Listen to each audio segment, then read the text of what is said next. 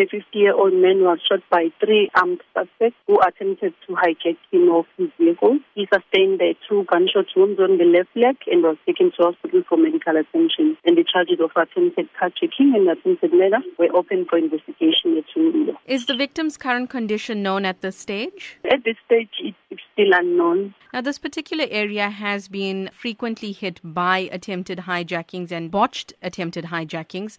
Is it known if this is part of a syndicate operating in the Glenwood area? We cannot say that it is a, syndicate, but police are also doing the patrols in the area to make sure that they, they kept any criminal activities in the area including the carjackings, uh, robberies, and the other cases that may occur in this area. The victim was sitting in his vehicle when he was approached by the armed suspects. How dangerous is this? I would love to warn the victims if they are being attacked by the criminals to make sure that they surrender their belongings because life is more important than the belongings. Because in some cases you will find out that the victims are resisting when the suspects are demanding their vehicles uh, others they don't want to give out the keys.